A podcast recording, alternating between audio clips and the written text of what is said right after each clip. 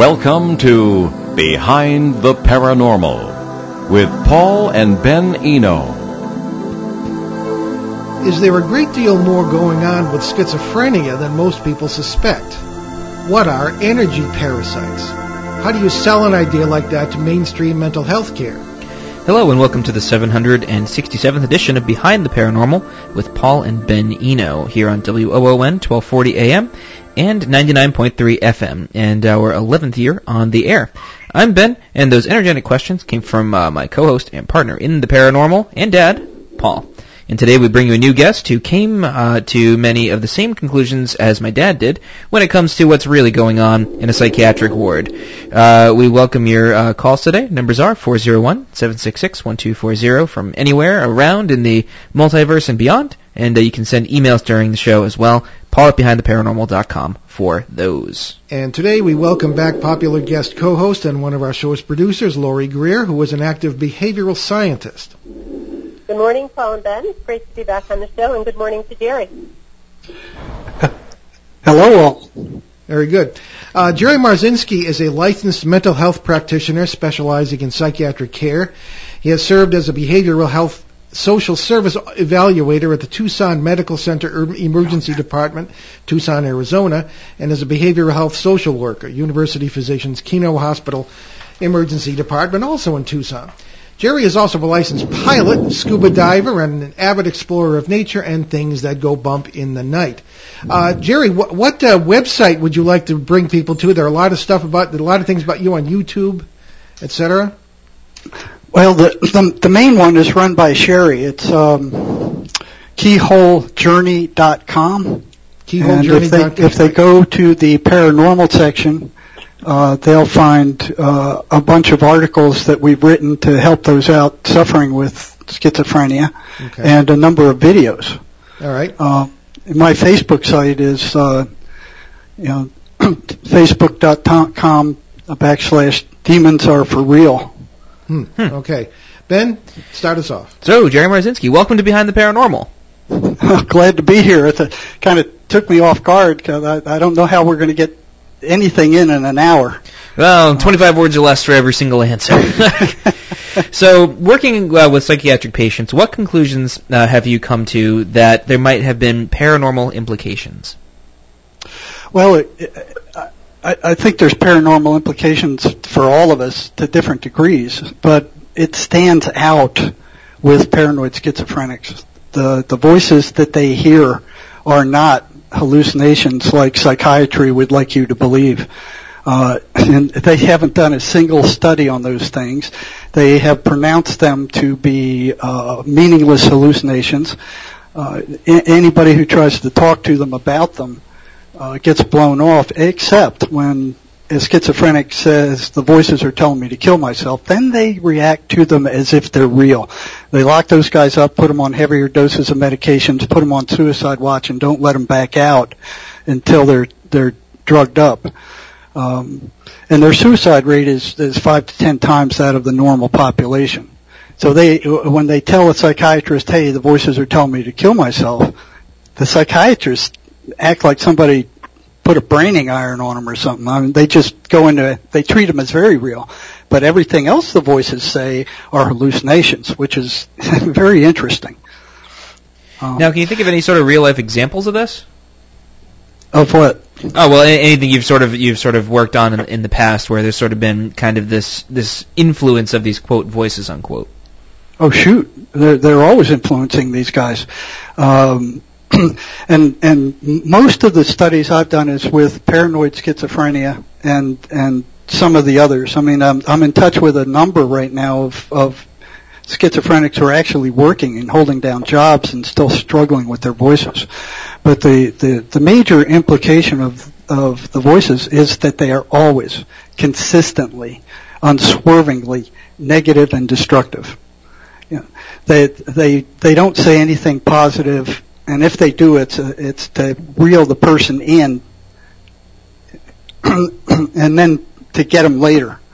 So it, there's a consistent pattern of of negative, destructive messages, and and you kind of got to stop and think, you know, what is it that holds these voices onto a negative pattern, and we all experience them.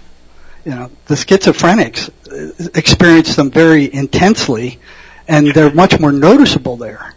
But all of us have negative thoughts that pop into our heads that cause negative emotional reactions, and that's exactly what they want. They want to generate as much um, negative emotional energy as they possibly can.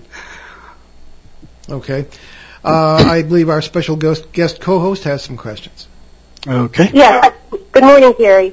Um, Good I'm morning. just really interested in the type of therapy that you do um, with your patients, just kind of in what realm you you work, and is um, what you do evidence based? Because there's all kinds of therapies now that are popping up. Um, you know, especially I deal with a lot of with autism, and there's you know every week there's a different theory of um, you know what kind of therapy is going to work, and there's no evidence to support a lot of these therapies. And then my other question was if you could just speak about why you disagree with the chemical imbalance uh, theory, and you state that the establishment has no solution or cure, but you do. So I'd like like to know what your cure is and, what the data is to support that. Well, it's it, it's not just me anymore. Uh, back in the uh, 1920s, a guy named Carl Wickland, a dentist, had a psychic wife, and he would use uh, high voltage static electricity with very little amperage uh, to drive these voices out into his wife. And then, if he would was able to talk them into the light, those voices would disappear. There's a fellow in Greece right now who's a hypnotherapist, Athenos. Uh, I, I forgot his last name, uh, but he is doing uh, similar things to what uh, Wickland did. Uh, not only is he a hypnotist uh, and talking these voices into the light, at which point they disappear, but if they're recalcitrant and they won't leave on their own, he's using something akin to Tesla's high uh, voltage, um, high intensity violet ray, which is another um, high voltage, low amperage device. And I've heard uh, Wickland speak of when he used his static electricity device that the voices experienced that as a painful thunderstorm, a painful lightning storm, and they would they would leave temporarily. Uh, but if if they weren't walked out, and if something doesn't replace where they are, then they will come back. And just like the Bible said, they'll come back in force. So the person has to move. This is a spiritual disease. It's not a biochemical disease. Now you talk about a chemical imbalance theory that has been Uh, disproved over and over and over again. Not only do they not have any evidence for it, they got a weak correlation. They have no idea what the chemical balance of the brain even is or what it should be. Have you ever seen them give a single lab test to any of these people to measure anything? No, they go in there with this this wagon load of drugs and they'll they'll hit them with one without any lab tests, without looking for any kind of imbalance whatsoever. And if that doesn't work, they'll try another. It's like a kaleidoscope. You know, there is no test that will measure the chemical imbalance of the brain. They don't even uh, they don't even know what it is. They have no idea what it is. But they're selling 3.5 billion dollars worth of antipsychotic drugs a year based on their chemical imbalance theory that's been disproven over and over again. There's a fellow, uh, neur- neurologist, uh, I forgot what his name was, but he wrote an entire book debunking them, and they've been debunked over and over again. They have no proof for a chemical imbalance anywhere. You know, it just doesn't exist. They're making a lot of money with it, though. But uh, paranoid schizophrenia is a spiritual disease.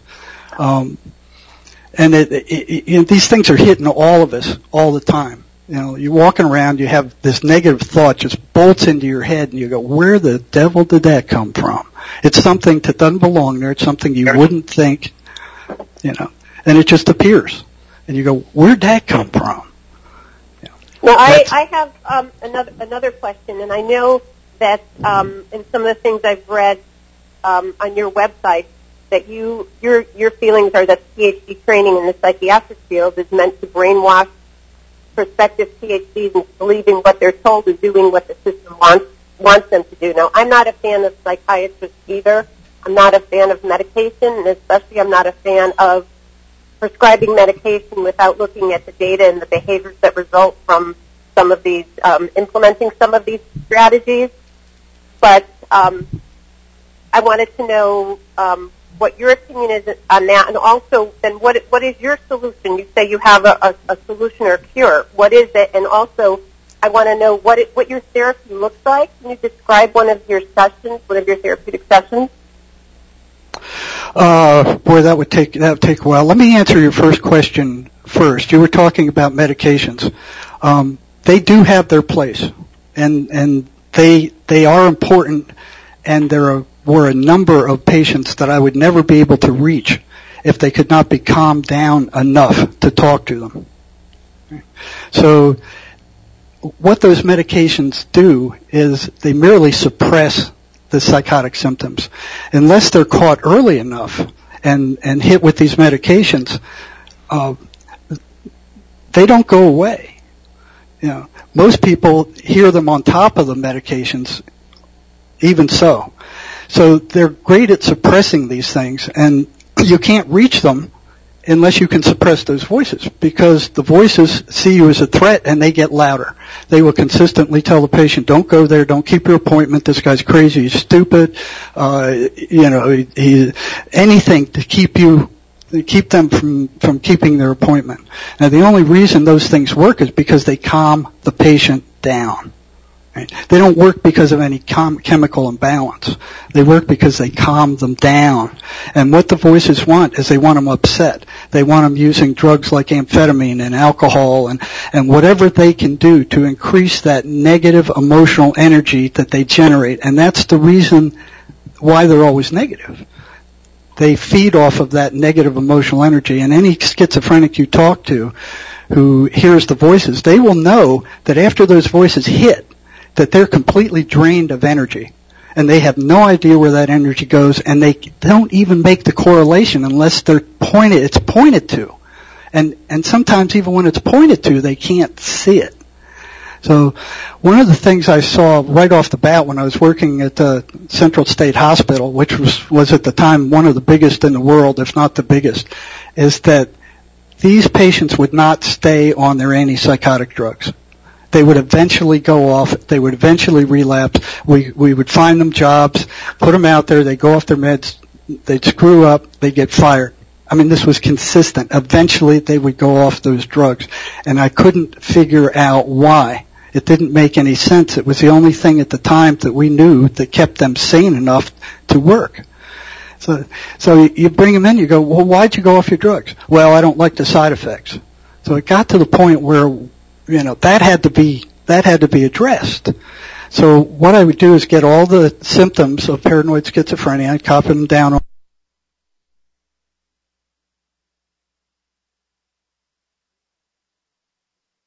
a, a piece of paper.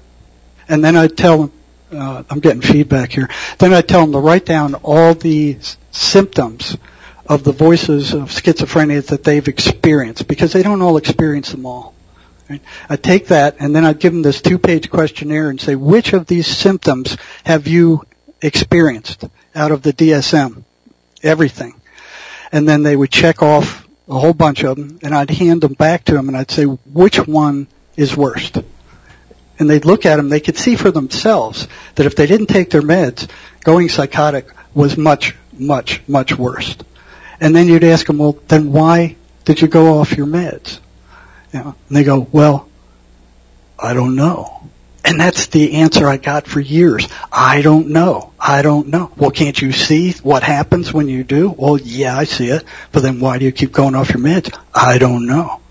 Finally, you know, toward the seventh year I was working at the state hospital, I had one gal come in. She was in trouble. They were, she was about to get thrown out of the program uh, because she kept going off her meds. And we're going, okay, you won't stay on your meds. We don't know what else to do with you. You're not going to be, you're not going to succeed uh, at any kind of job. So, you know, she was being threatened to be dropped from the program and her mother called from South Georgia and said, no, no, please, I want to come up and talk to you guys. And please don't drop her.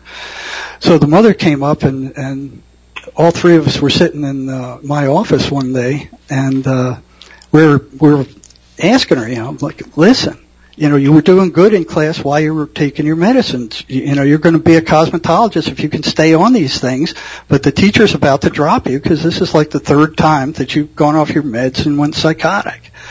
And I said, well, why do you keep doing that? And her mother was begging her, why do you do that? And she said, because the voices told me to. They told me they were poison. That the psychiatrist was poisoning me. And I don't know how many times I've heard that in the past. And I'm like, well, where's that coming from? You know? And then the voices point to the side effects of the medications, which are not good. You know, they're not great. And they say, well, look, you are being poisoned. Aren't you feeling these side effects? Don't you feel drowsy? Don't you feel irritable? Don't you feel like your brain's got syrup on it? Don't you feel awful? Well, well, yeah. Well, he's poisoning you. And then you look at the attack rate of psychiatric patients against psychiatrists alone. It's, it's, again, it's five to ten times that of any other doctor.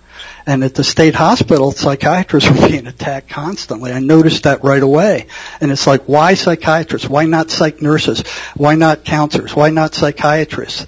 Uh, you know, why not attendants? The attack rate upon psychiatrists was almost equal to attendants that were around these people 24 hours a day. And you kind of sit back and thinking like, what is a psychiatrist doing to these patients in 15 or 20 minutes they see them a month that uh, are, are making them so aggravated they're they're being attacked. And I, I just didn't understand it for a long time, but it's the medications. The voices see those medications as poison to them, and they do not want the patient taking those things. And they that's the first thing they go after, and then after they get the patient off the medications, they go after all support and they go after the family and start telling the family you know, uh, the patient, well, you can't trust the family, stay away from them, don't tell them anything. And, you know, schizophrenics hear these voices and they try to tell people about them and they get written off. They get put on drugs. They get locked up. They, people, their friends drop away. They go, well, there's something bad wrong with this person. You know, normal people don't hear, you know, evil voices talking to them, telling them bad things, and it kind of spooks them out. So they learn to keep those voices to themselves. So these, the, what I've found is that patients will break up into three different classes. Uh, and we're talking about paranoid schizophrenics here and, and those who hear voices. The first class is those who believe what the psychiatrists say, that this is a chemical imbalance, these voices are unreal, and that they're psychotic, their brain is broken, and the only treatment is these toxic chemicals that they feed them over long periods of time. Those are the guys that are least likely to recover. You know, those are the worst off. The second group are those who suspect that the voices are not who they are, and they're battling with that, and you know they take their meds and then they go off their meds, and you know these things are are are working to take control of their mind. And the third group and the most successful are those who realize that these voices are not who they are the, the messages that they're being given are not thoughts that they want to think. They're not who they think they are, and the intent, their intent of what they want for their lives is very different than the intent of the voices that are telling them. And, and a lot of times I'd uh, tell, you know, the patient when I was working in the psych department of the state prison, you know, I'd ask them, well, you know, where did listening to your voices get you? Well, that got me thrown in prison. And I said, well, was that your intention? Is that what you wanted for yourself? And they'd go, no. Then you'd have to ask them, well, whose intention is it? You know, and that left them with an interesting question. So the first thing that has to be done is to move away from this horse crap that psychiatry is telling these patients and for them to realize that these voices are actual entities and that their main purpose is to generate negative emotional energy which they feed off of. And that's where it goes when these uh, these schizophrenics are saying, "Hey, listen, I was rolling, tossing in bed all night. I didn't do anything except roll and toss, and I feel as exhausted as if I was working on a railroad track out in the hot sun all day." Right. So the truth has to come out for them to recover. The more attention they give to the voices, the stronger they get. Okay. Uh, Laura, do you have further questions? I'll, I'll hold them for now. I'll let you talk Okay. for a while. All right. Uh, let's see, Jerry. Um, let's compare notes. Okay. One of the things that drew us to you was uh, the fact that I had come to similar conclusions, albeit way back in the 70s, and from a different perspective. I was a, I was a student for the priesthood, and I was in uh, psychiatric hospitals, uh, particularly Ogdensburg State Hospital in New York, uh, in a pastoral capacity, you know, visiting patients, and also uh, on on the sly assisting a priest who believed that exorcism was the answer for some of these these things. Uh, very early on, I came to the same conclusion you did about these being entities. Okay, uh, on one occasion, there was someone I'm sure you've run into this too, who was faking it there was a patient who was in his 60s who uh, he had a lot of issues, but he wasn't really hearing voices. We came to the conclusion, you know. Others, however, were, and that there were seven people who were uh, subject of exorcisms, which I early on did not think was the right thing to do. And I'm interested in the, the different conclusions that you and I have come to beyond that. Uh, you believe these are spirits, and you uh, had, had mentioned before talking them into the light. I'd like to hear more about that because that, that usually applies to sort of the, the classic spiritualist interpretation of this end of the paranormal where it's all about dead people. Uh, so uh, these energy parasites, in your opinion, are they dead people? Are they demons in, in, in the uh, folklore sense of the word? You know, interpreted um, how they were interpreted by our ancestors. Uh, what exactly are these energy parasites, and what do you mean by talking them into the light? Well, you, you, there's a lot of there, there's a there's a, that that's a whole bunch of uh, uh, questions there. Um, yeah, sorry. Let me. I'm an old reporter. Let me let me go back to the beginning there. Um, there was one thing I wanted to say. Oh, oh, okay. I know what, what it was.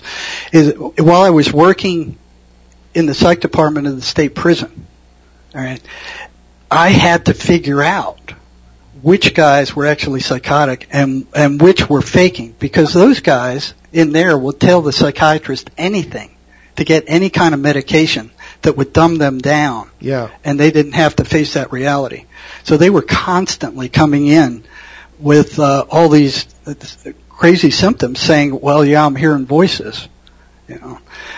And in order to ferret that out, you had to know enough about the voices from learning from the schizophrenics, which means you had to actually stop and listen to them and figure out how to reach them and how to contact them because they don't want to talk about this stuff. And the voices don't want them talking about this stuff because they don't want any interference from anybody, especially a psychiatrist.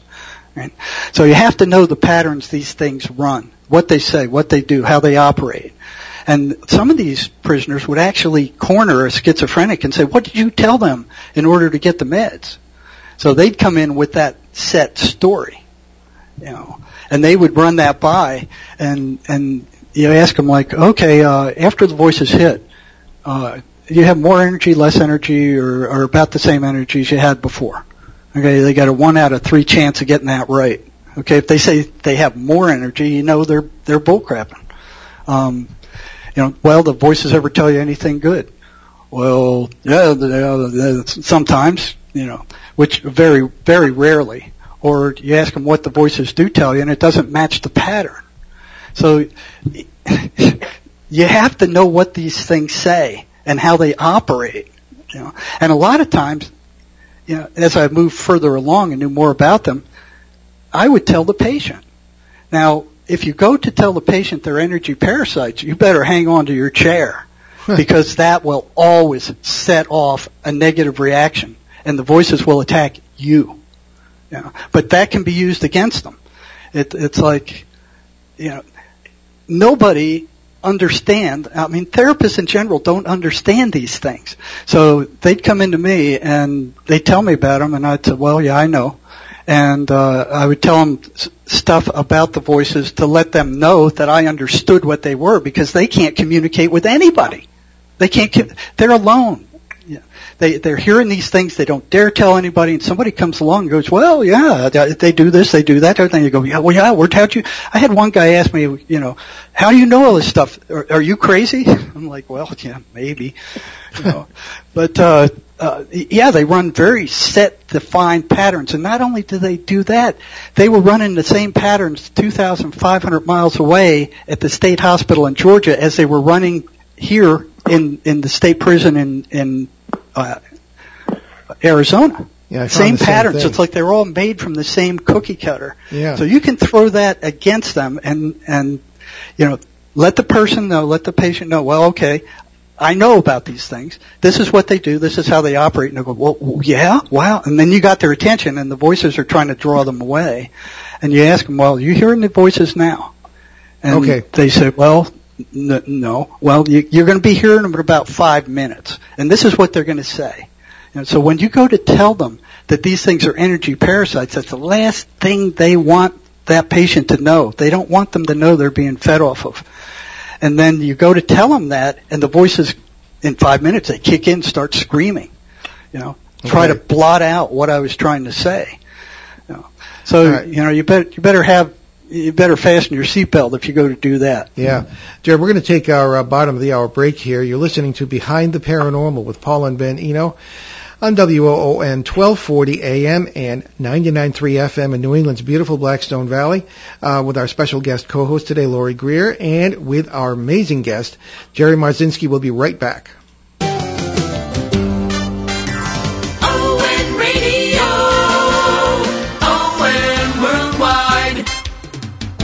Hello, this is Manny Brando. And this is Virginia. We're here to tell you our new showtime is one hour later, Sunday from 9 a.m. to 10. Oh, good. I can sleep another hour. You do, and you'll be late for breakfast. ON Radio. ON Worldwide. Okay, welcome back behind the paranormal. Uh, we will talk in our um, announcement section a little bit about the charities we have adopted. Uh, of course, uh, foremost among those right now is, of course, the the disaster relief and the American Red Cross. Terrible, terrible things going on in California with the, these fires, the worst in the state's history, and uh, certainly uh, victims remaining from the hurricanes that occurred earlier this year. So uh, that link w- uh, on our website, behindtheparanormal.com, will bring you to the uh, funding page, donation page for the American Red Cross, which is a charity we trust. Well, more about that later. Okay, let's get back to our special guest, uh, Jerry Marzinski. Jerry, if you want to continue your thoughts on what these energy parasites really are, we have some listener questions as well. So why don't you take a minute to finish up your thoughts on that, and we'll get to some listener questions. Okay, the the, the questions asked were were good ones. Um, and we, we don't have enough time in an hour to cover it. But there is a cutting edge therapist who has taken off from the work of Carl Wickland in the 20s in Greece right now. And he has written a book called Rapid Entity Attachment Release, a breakthrough in the world of spirit possession and releasement. And the guy's name is A T H A N A S I O S Komianos, K-O-M-I-A-N-O-S. So, all the questions, Laurie, that you asked, the answers are in this book. This guy is cutting edge. Not only does he use the electricity to drive out the uh, recalcitrant ones, uh, he's getting very good results. Now, like you said, Paul, I don't. I suspect that you know, and I worked with a uh, exorcist in the prison. I didn't know he was at the time, but the the inmates told me, uh, and they can't drive these out. But I think the problem is if the patient does not turn onto a positive spiritual path and increase their frequency and keep moving on a positive spiritual path, these things, like the Bible said, will return, and I've seen them return in spades. They bring others with them, and then Yeah, it becomes I. much Yeah. harder. So it's you know the medical mafia has has everybody brainwashed that you take a pill and you're cured. You know, Yeah. their pills don't cure this thing. So the patients a lot of times they take these antipsychotic drugs and the voices lessen or sometimes go away for periods of time, and they think they're cured. So they don't have to do anything else. They they don't have to keep moving in a positive spiritual direction. They think they're cured, so they just carry on with the same mindset and frequency that they had before, and these things return, and they go, oh, oh, I don't understand this. No, it takes work, and it takes work on their part. And I always ask them when I start off is, you know, do you really want to get rid of these things? And if they tell me maybe or or no, I don't spend any more time on them because it takes a lot of work on their part. You can lead a horse to water, but you can't make them drink. Yeah, no, agreed. Uh, Lori has another question.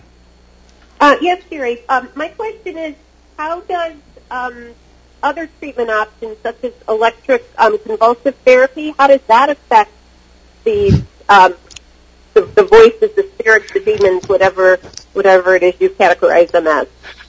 Well, that, that that's real interesting because they would give like 3,000 of these uh, ECT uh, shocks a year at, at the state hospital I was working at. The the population there was over 10,000 when I was there.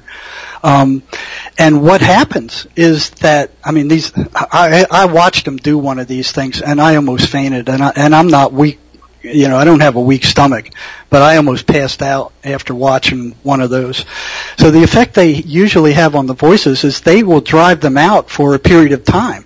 And the patient who receives an ECT, uh, they will, they will vanish for a while. You know, it might be days, it might be weeks, maybe a month, but they'll eventually come back. So those shocks do, do, do drive them out. Um, so I was working with a, a, a clinical psychologist, um, uh, Wilson Van Dusen, who wrote the book The Presence of Other Worlds, and kind of was working with him for about two years, and we were kind of, you know, he wanted me to try to use one of these shock machines in the prison, which probably would have got me locked up. Uh, so I was trying to think of, okay, what can we do to administer something similar that might have the same effect? Right. Now, one thing strange I found at the state hospital is that the voices hate the repetition of the 23rd Psalm. They hate it. They go nuts with that. They try to make the person stop. And anything that they didn't like, I would throw at them and ask the patient to give them a double dose of it, which got me in trouble sometimes because it kicked up the voices. And psychiatrists didn't want to, you know, you're upsetting my patients with whatever you're doing in there, you better stop it. Um, but uh, I found that if they put a rubber band around their wrist and every time the voices came, they snapped it, that would be enough of a shock to shut up the voices for, you know, from 10 to 30 seconds to a minute, and that would be enough for them to continually repeat the 23rd Psalm, which the voices hated. That's, now, um, that, that, that cured Lord is my nothing, but what it did do is give the I know, you patient a feeling that they had some control finally. You know, they, they could finally do something against these things that would shut them up on their own. Okay, uh, let's go to listener question here. As I can see, you're right, Jerry. It's going to be uh, quite a bit of um, uh, less time than we need to talk about the Oh, yeah. uh, It's 23rd Psalm, an by the way, is uh, That's Lord why we have my you back. shepherd. So- okay, Okay. Uh, Ben, this is from Irene in Chicago. Alrighty, so Irene writes to us. Uh, let's see. Uh, there does exist a body of evidence that suggests that schizophrenia is rooted in neurobiology, and that the symptoms of schizophrenia can be accounted for by brain activity. What evidence? What evidence do you have to support your theory?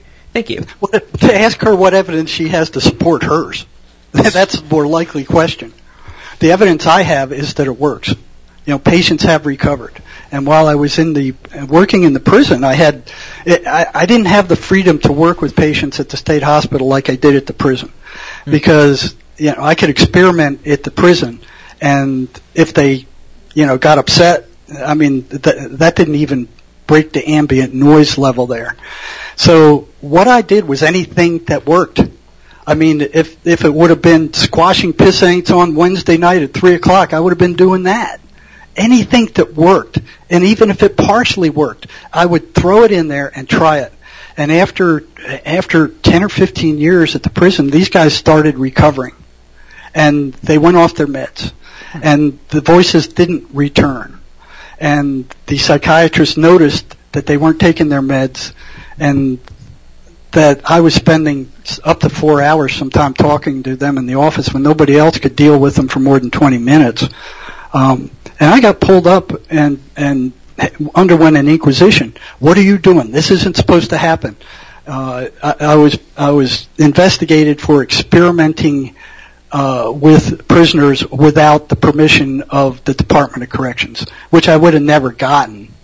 You know, and Yeah. and I thought, hey, you know, I'm saving you guys all this money in antipsychotic meds, which are expensive, and and you want to shut this down? You got me under investigation because these guys are are recovered. They're getting better. I thought you'd be happy about that. No, it was the opposite. I was shocked. I was absolutely shocked.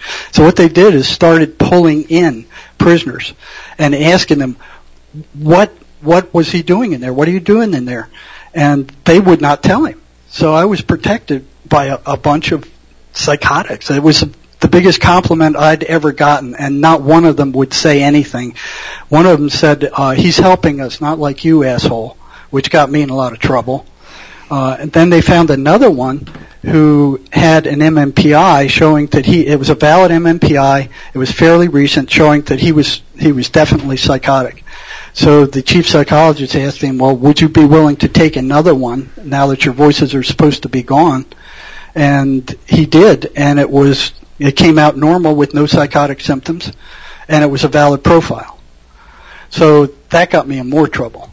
So bottom line, what Athenos and what Weekland and what Van Dusen and some others are doing right now is working. It, it's working, and that's the bottom line. Does it work? All right.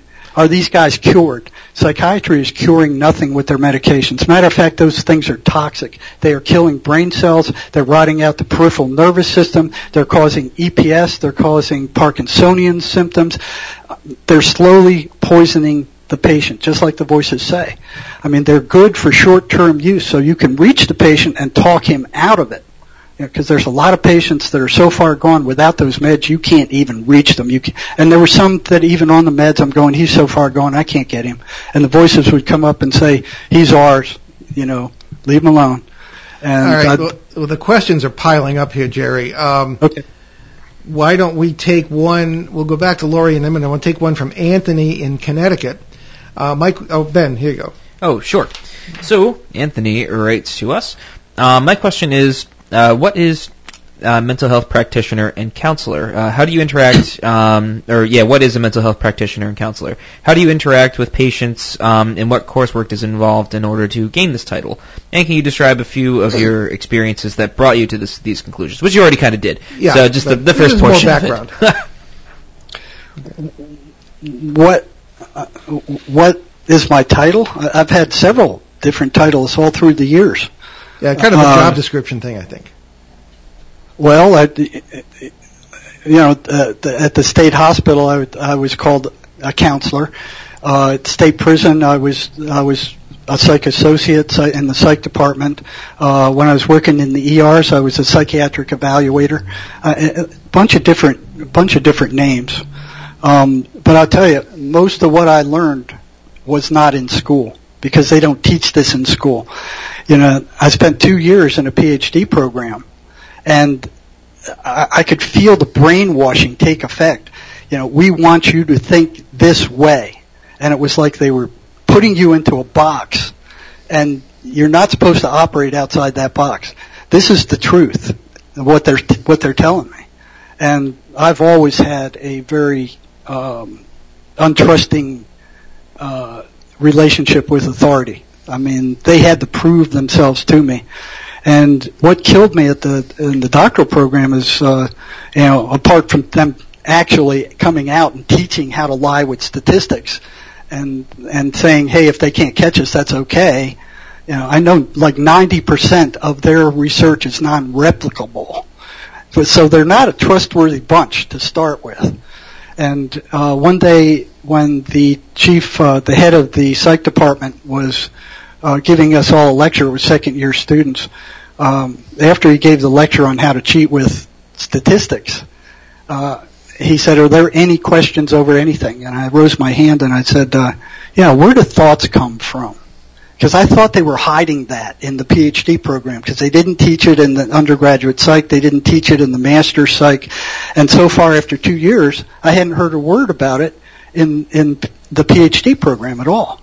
So you know, I'm like, okay, that's what I'm after. That's what I want. Where do thoughts come from? Here's the head of the department asking if there's any questions. I hit him with that one, and he stood there and he looked at me like I had just fallen out of a flying saucer at his feet, or ask the question, where does a candle flame go when you blow it out? I mean, he just like stood there just staring at me for like 20 seconds. And he goes, well, uh, come up after lecture and I'll talk to you about that. And, uh, when I went to walk up to him after lecture, he disappeared. So I went, okay, you know, better not push that one again. Well, he was like me in the seminary. Uh, let's go back to Lori, who has a question. Okay. All right, I have a first a comment and then a question. And the comment is that a lot of the behaviors that we see in individuals with with schizophrenia can be there could be various explanations for them, such as the auditory hallucinations could be interpreted as spirit voices. Um, un- un- unintelligible speech could be um, mistaken for demon possession. Visual hallucinations could be um, described also as, as apparitions. So how do you, you know, differentiate between what they actually are? And another question was, how, Whoa, whoa, whoa, whoa, whoa, one at a time. okay, you were breaking up some on your question. So what, what you were asking was how do you differentiate what these things are? right, because they could, they have similar definitions. To, Because auditory hallucinations Okay, th- those are the psychological could, could Okay, be now- um, interpreted in your way of thinking of spirit voices. yeah, yeah, the psychiatry calls them hallucinations, which means they're not real, but they run very specific, repeatable patterns. Hallucinations are random. They're all over the place. They're positive, they're negative, they're neutral, they're just all over the place. These things are consistently, unswervingly negative and destructive. And you have to stop and ask yourself what holds them in that pattern. Now psychiatry won't look far enough to even ask that question.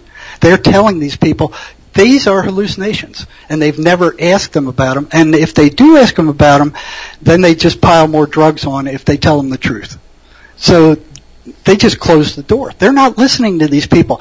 I, get all these notes, all these all these emails from all these people who who have heard voices and are hearing them now, and they go, we, "They're not listening to us. They're not listening. They we can't talk to them."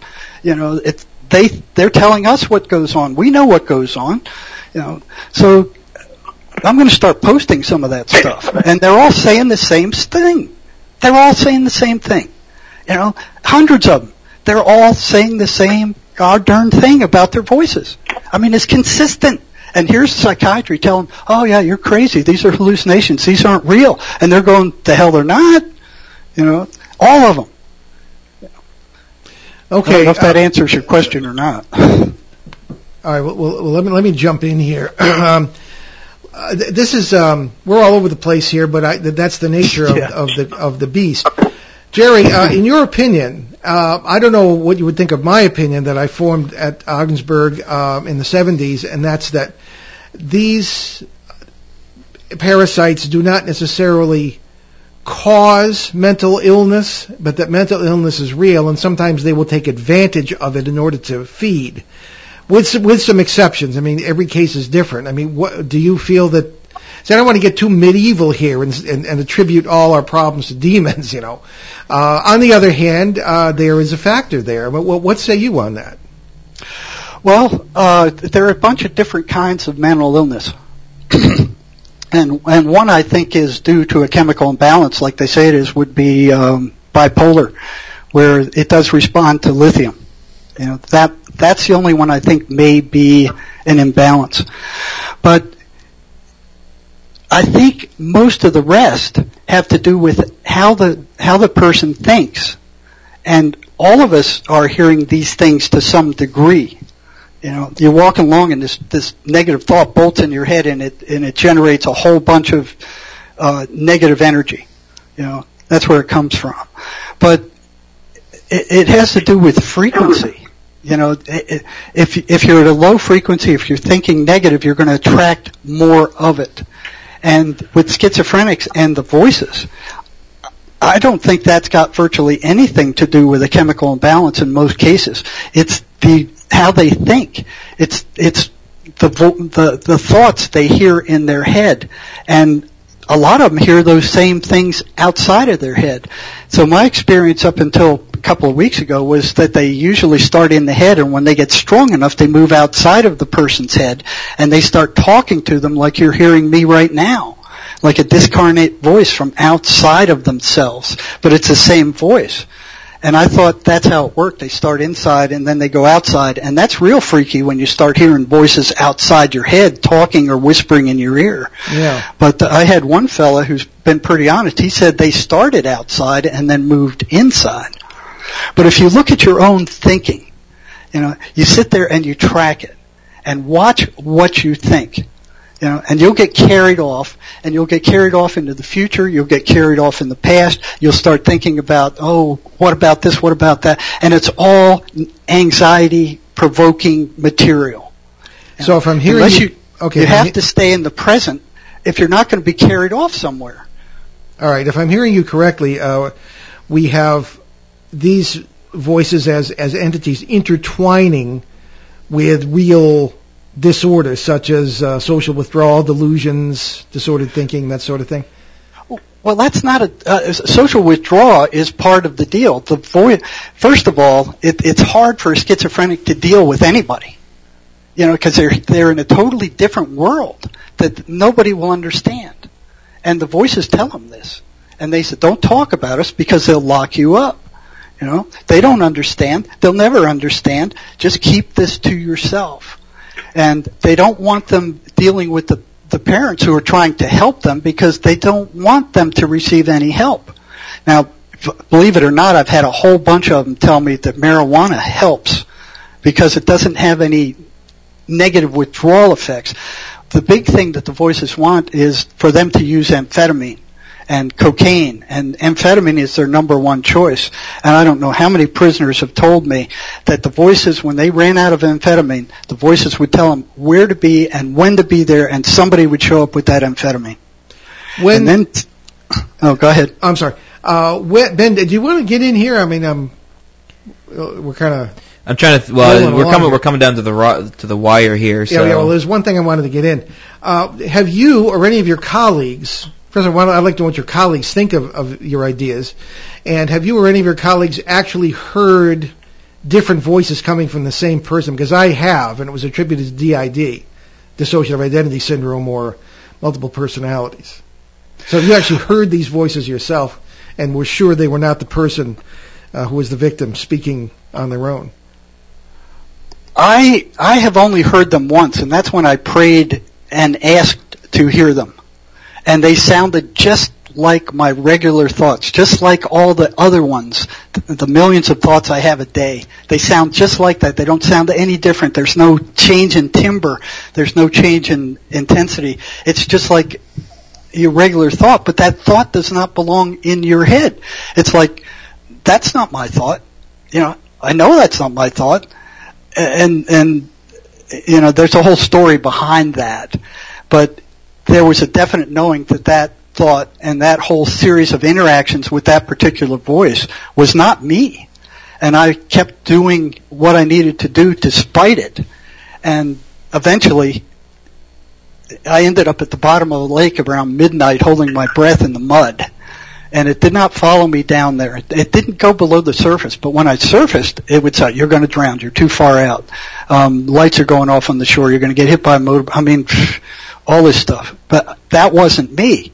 I mean, I, I'm like a fish in the water. I, I've, I've scuba dived for years. The water's my friend. I'm not afraid of it. And this thing was trying to get me to panic, and it was not me. Now, that's the only time I've heard them. But uh, there was one time where the uh, one of the prisoners came in and said, uh, "My voices want to talk to you," and that had never happened before. And that was like after 25 or 30 years of working with these people. It was always the the patient would tell me what they were saying. They never spoke to me directly. So this kind of took me back, and I'm like, "They want to speak to me directly?" And he goes, "Yeah, they want to talk to you." So he sat down. I said, "Okay." What do they have to say? And these words came out of his mouth. You have no right to interfere with our way of life. And I was blown away. Our way of life, plural, that wasn't the patient. You know, and then he come, he goes, that wasn't me. I didn't say that.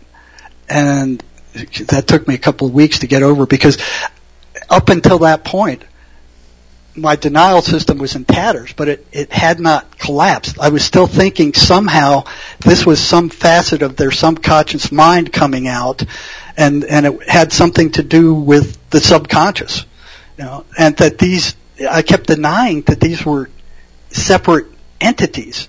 It, it, well past the point anybody else would have went, yeah, it's clear that these are. But when that happened, I had no doubt anymore, and it just shook me to my core.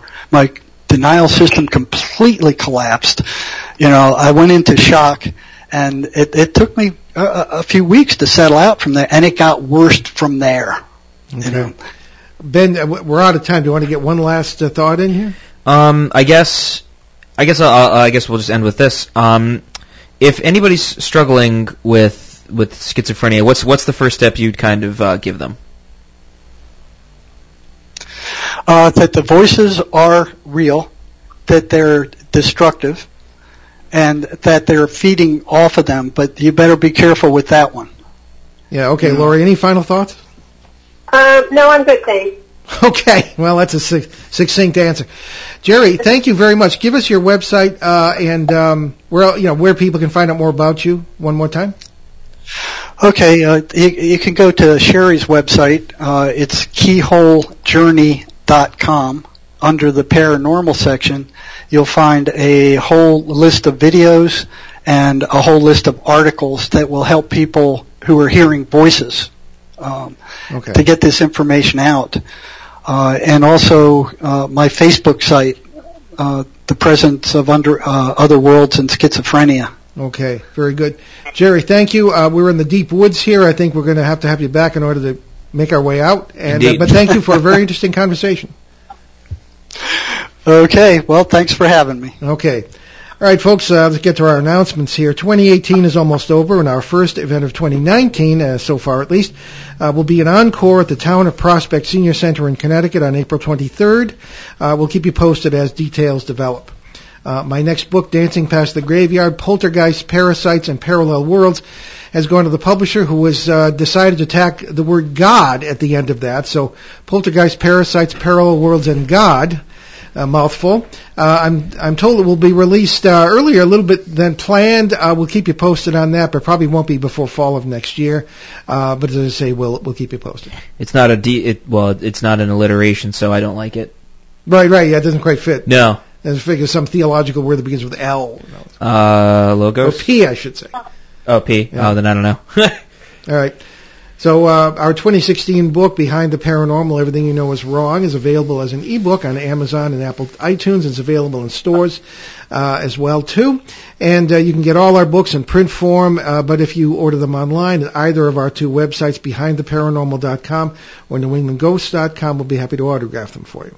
Yeah, and don't forget about our um, newest series, Behind the Paranormal uh, 2, Bigfoot, Mothman, and Monsters You've Never Heard of, published last year, which is currently available from online retailers and from Amazon.com and Amazon Kindle. And at our website, BehindTheParanormal.com, you can find out more about our show, our many cases over the years, our public appearances.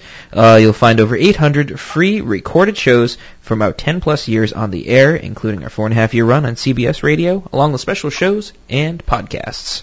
Okay, also on our website you'll find direct links to several of the charities we mentioned. Certainly the American Red Cross to benefit those who are suffering from these terrible fires in California, uh, also from the hurricanes and other disasters that have afflicted us uh, in, in the past few years. And uh, please donate if you can. Uh, we also have um, adopted, uh, of course, USACares.org, which does great things for U.S. veterans.